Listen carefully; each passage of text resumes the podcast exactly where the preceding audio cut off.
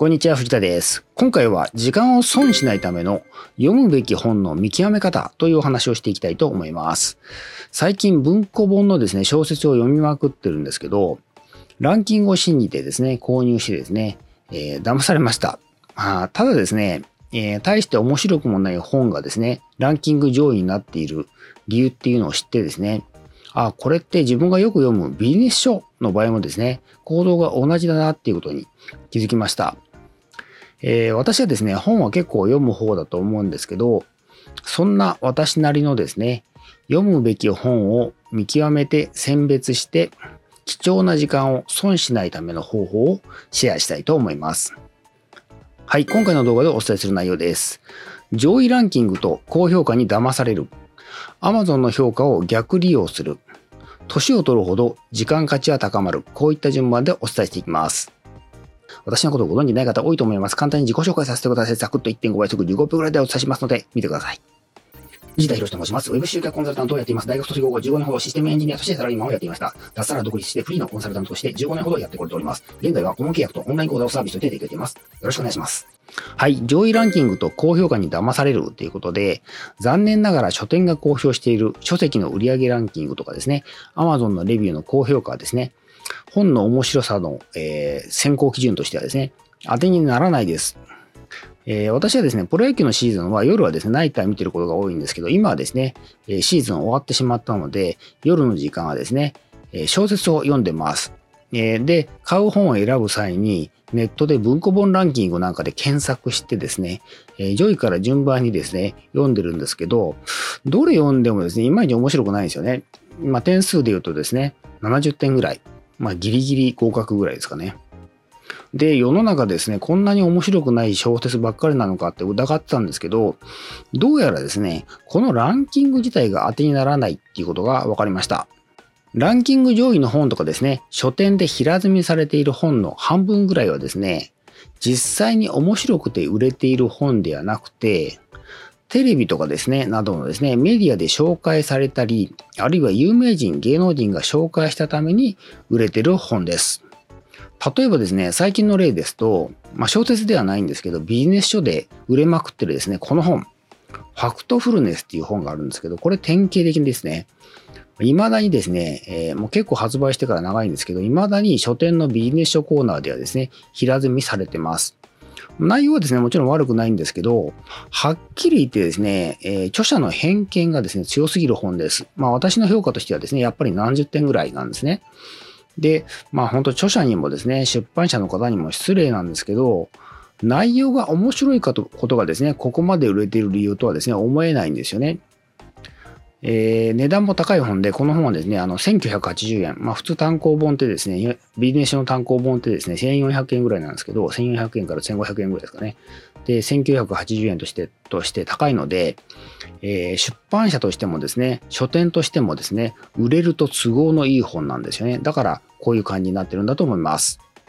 話をですね、文庫本の小説に戻します。ランキング上位の文庫本のですね、小説を読んでですね、違和感を感じたんで、その後ですね、Amazon の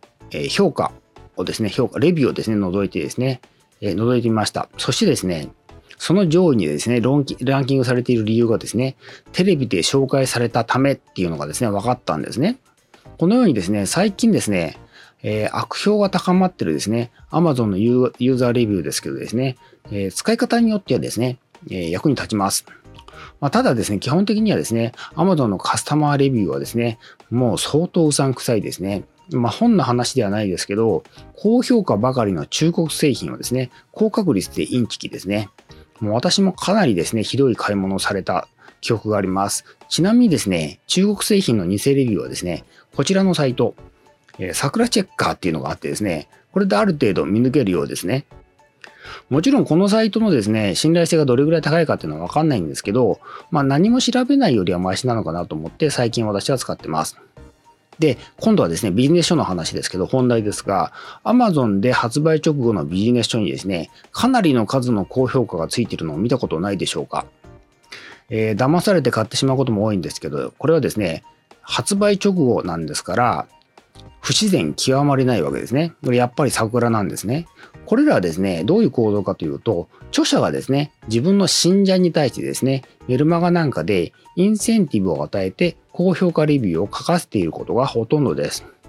ですので、少し時間が経つとですね、この高評価に騙された読者がですね、レビューに評価1とか2をつけてですね、批判してくるのですぐにわかります。まあ、このようにですね、書店のランキングも当てにならない、Amazon のレビューの評価も当てにならないとなるとですね、一体何を参考に本を選べばいいんでしょうか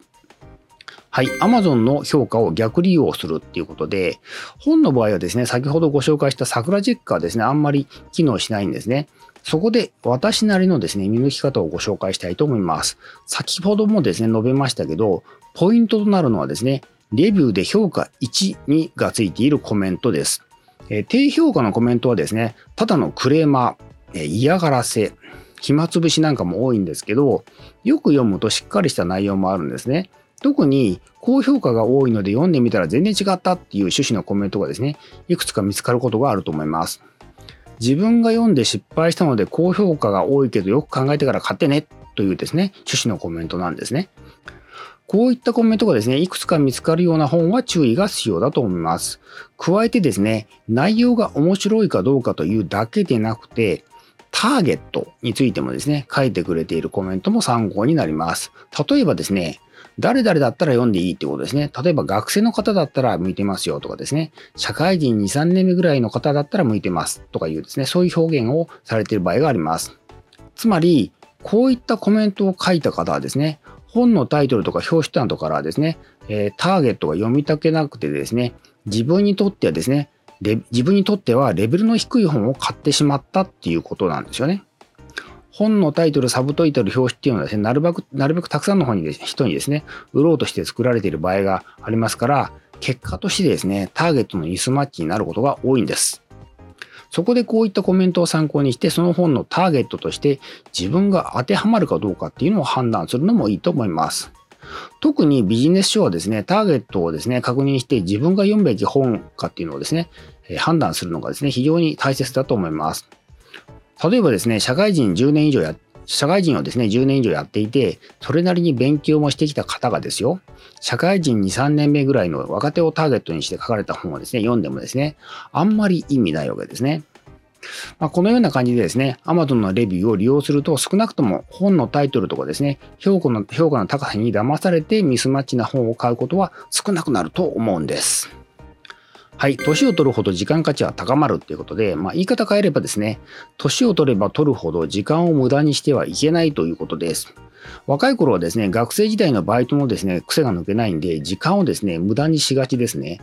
学生バイトっていうのはですね、誰にも、誰にでもできる仕事なんで、ほぼ完全な時間の切り売りです。そのマインドが変わらないまま年を重ねている人も多くてですね、えー、小銭が減ることを避けるにはですね、必死な割にはですね、えー、無駄な時間をですね、使うことには無頓着な方がですね、結構多いと私は感じてます。ただですね、年齢とともに時間の価値は上がっていきます。なぜなら一般的にですね、年を重ねるごとにですね、価値の高いことを生み出せるようになってくるからですね、まあ当たり前といえば当たり前ですね。このように自分の価値がですね、高まっているにもかかわらずですね、若い頃のマインドのままでですね、貴重な時間を無駄に浪費するのはですね、やっぱり賢いとは言えないですね。ところでですね、えー、元外務官僚で作家の佐藤優さんがですね、こわもての佐藤優さん、読書の技法でですね、